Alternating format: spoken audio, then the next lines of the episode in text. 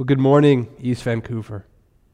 One of my admittedly very first world annoyances is when clothes don't quite fit you properly. I don't know if you've experienced this before.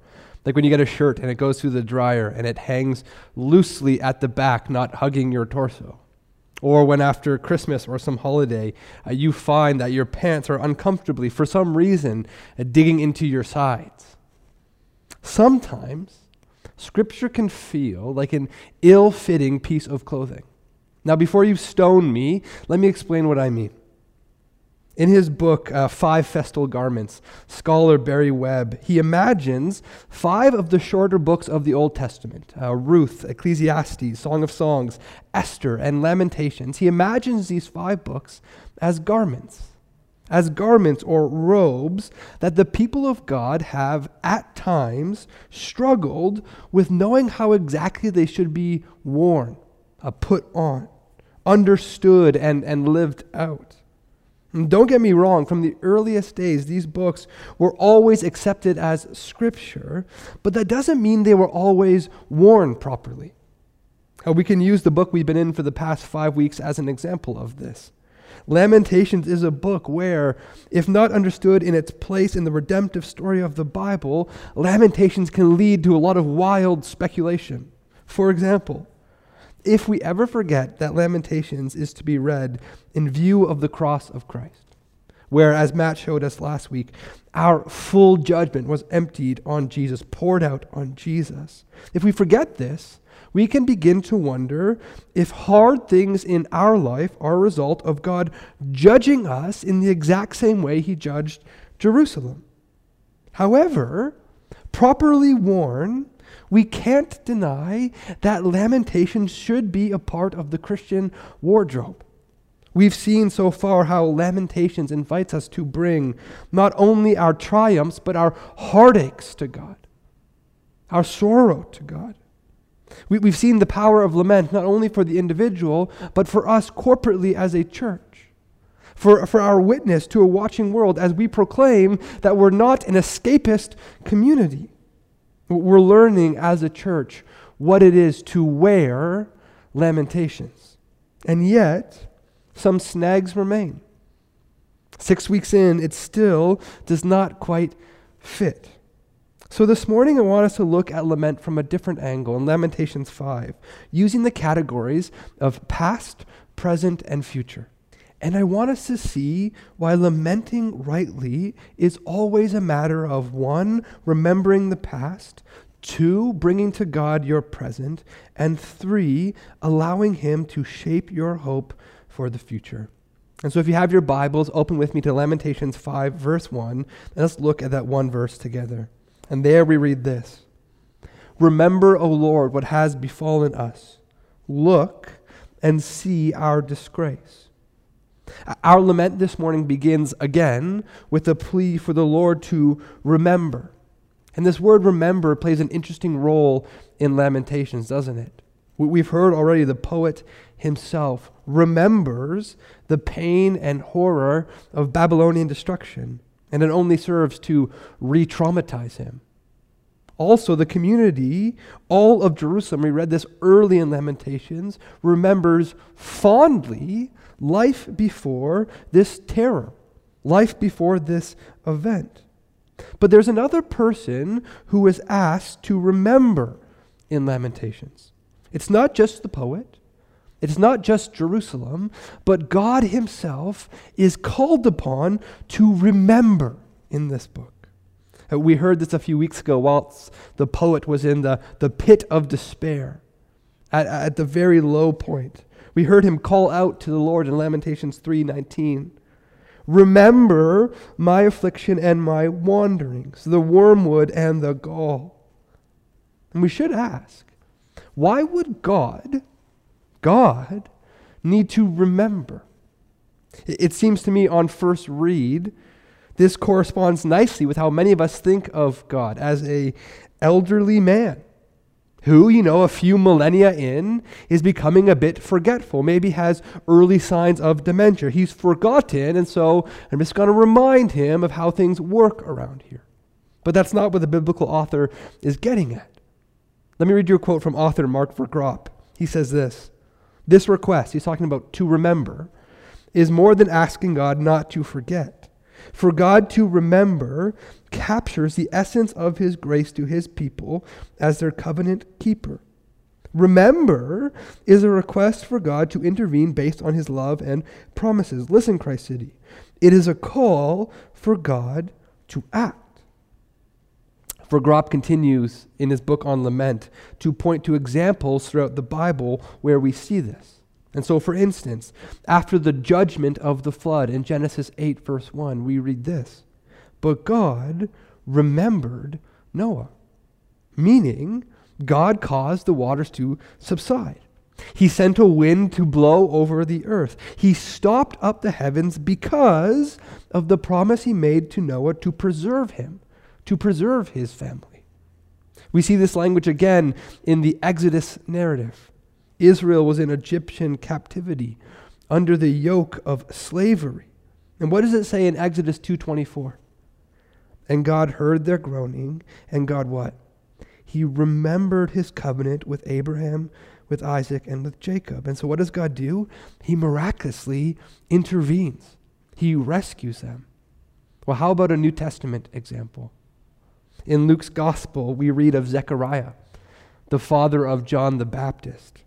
It was revealed to Zechariah that his son John would be a forerunner of the Messiah. And so John is born. And what does Zechariah say in worship? Blessed be the Lord God of Israel, for he has visited and redeemed his people. And then in verse 72, to show the mercy promised to our fathers and to what? Remember his holy covenant. God has acted, the Messiah has come.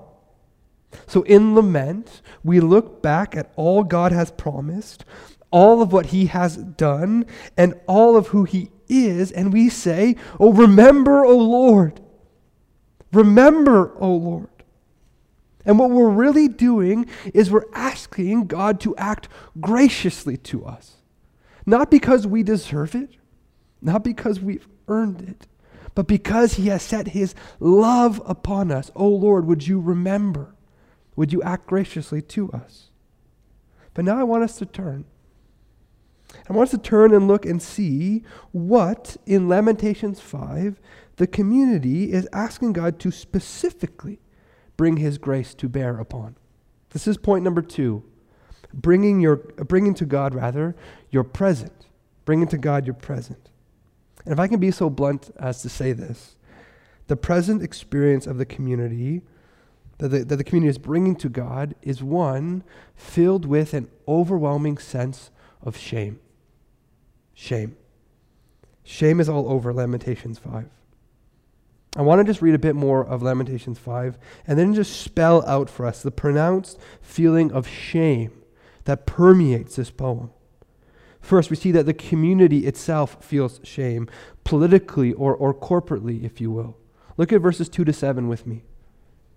Our inheritance has been turned over to strangers, our homes to foreigners. We have become orphans, fatherless. Our mothers are like widows.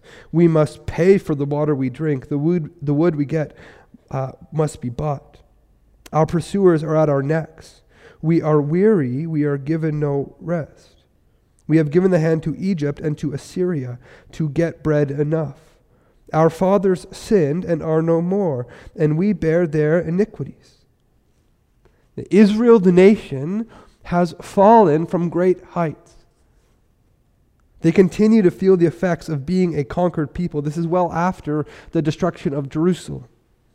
The sin of their fathers in verse 7, did you notice that?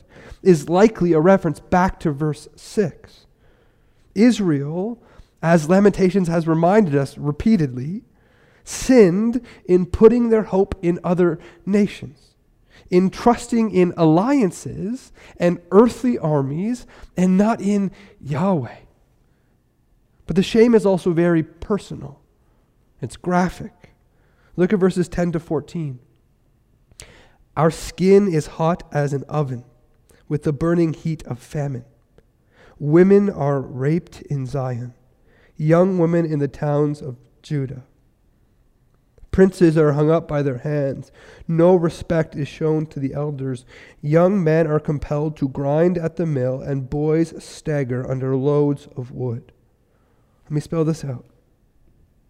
Smooth skin has given way to wrinkled and discolored skin. It's a sign of, of malnutrition.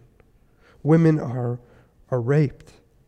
Traditional ruling people, princes and elders, are being openly disrespected, openly mocked.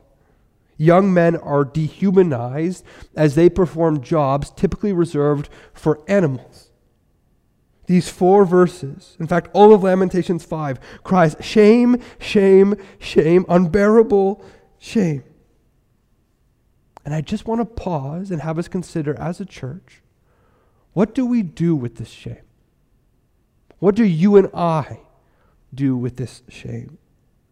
T- to clarify, when I'm talking about shame, I'm talking about something like this Shame is the deep sense that you are unacceptable because of something you did, something done to you, or something associated with you. You feel exposed and humiliated.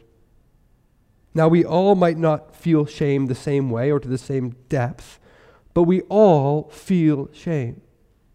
In fact, theologian and pastor Dietrich Bonhoeffer, he, he connects shame all the way back to Genesis 1 and the breaking of relationship between God and humanity, this disunity at the very, very beginning. Shame is what Adam and Eve felt as they hurried to cover up their nakedness. Bonhoeffer writes this Shame is the irrepressible memory of disunion from their origin. That's the good origin of relationship with God. It is the pain of this disunion and helpless desire to reverse it. Now, shame, you might be surprised to learn, isn't always a bad thing. There's this thing called healthy shame that says to us, hey, this is not who we're supposed to be. This is not what we do. This is not how we live. Much of what Israel is experiencing through Babylonian destruction is the healthy shame of not living into their God given identity and purpose. It's pain that has a purpose. It's this healthy shame. But now that shame, and you can feel it in the poem, almost threatens to become toxic, right? And toxic shame says this You are bad, period. You are different. You are rejected. You are contaminated. Toxic shame says you are worthless, you are nothing, you are a zero, and you are all irredeemably these things. It can't change. I want to ask what do we do with this shame? Now, this is not an exhaustive treatment on shame, but I want to suggest just really simply three things this morning.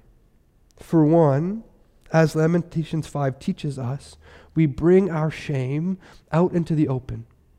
We bring it to the Lord. It begins there. We join our shame to the shame of Israel, and together we cry out for the God who is the God of covenant to act, to remember, to be who we know him to be. So we begin by bringing it out into the open. We don't keep it to ourselves.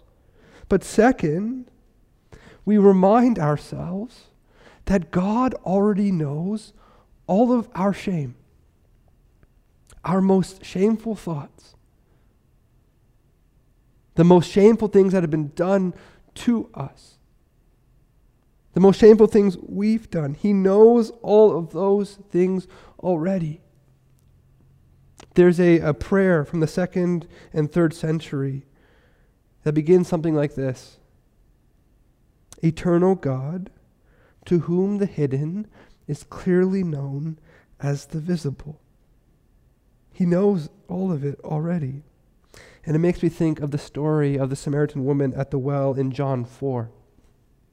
The woman at the well had much to be ashamed about in her life, and she knew it.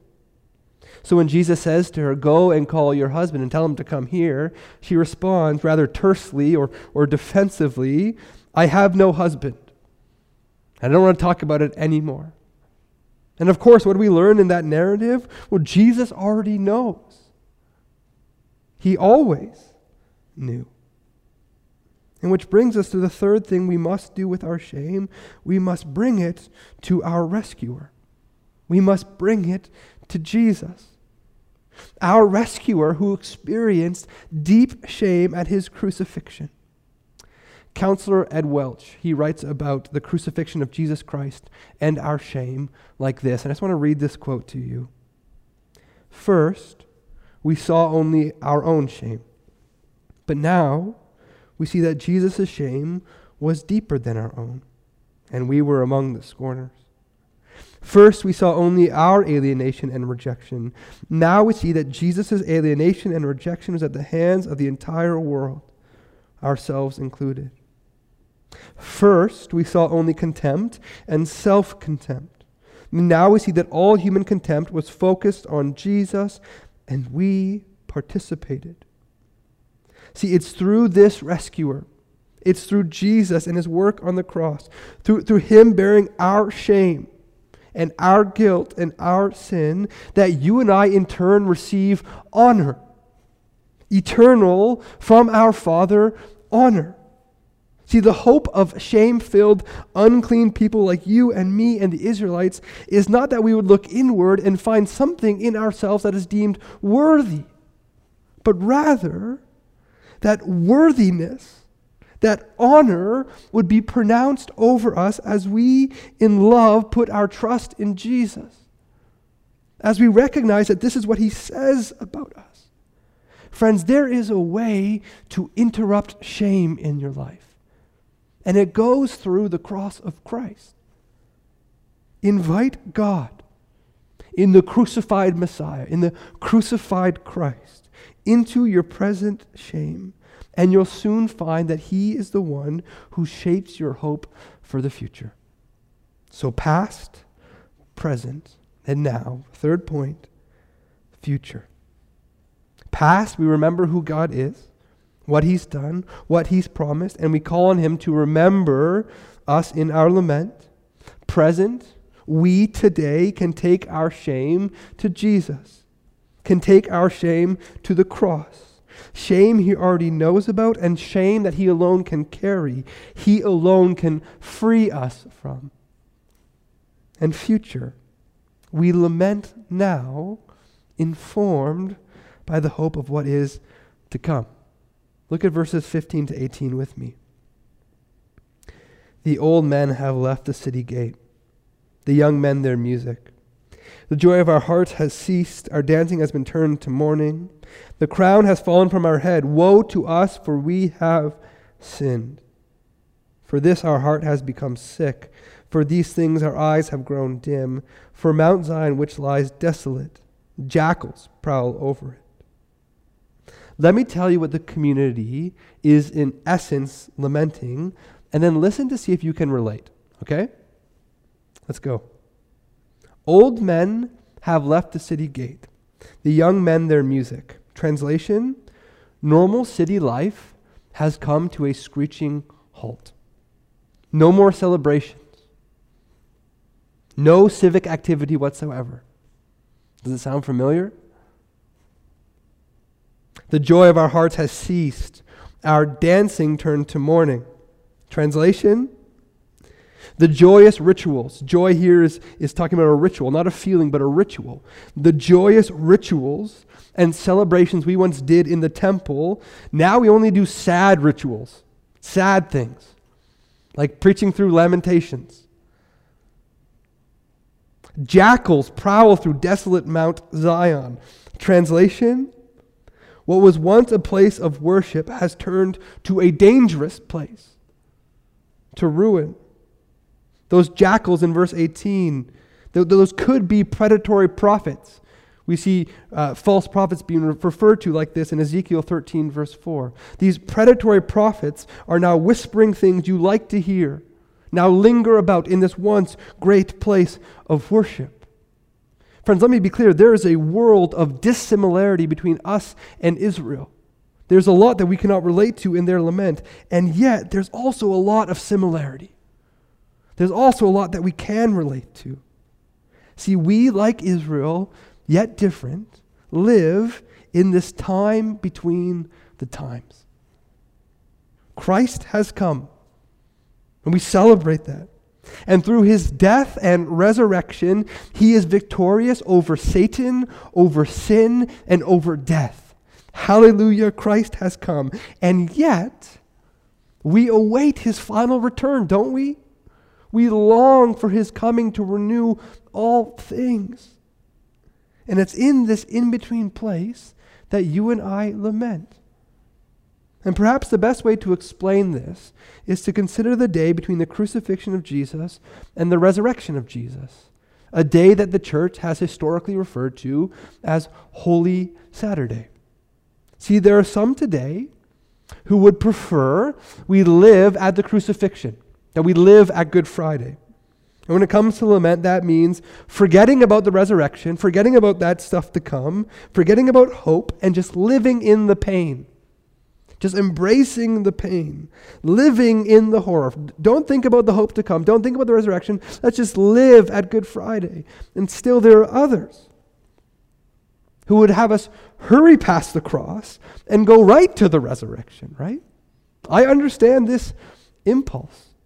Who would have us go right to Easter Sunday. Sin and shame are uncomfortable to say the least, especially when we consider that Christ bore our sin and our shame on our behalf. But Holy Saturday is where we find ourselves.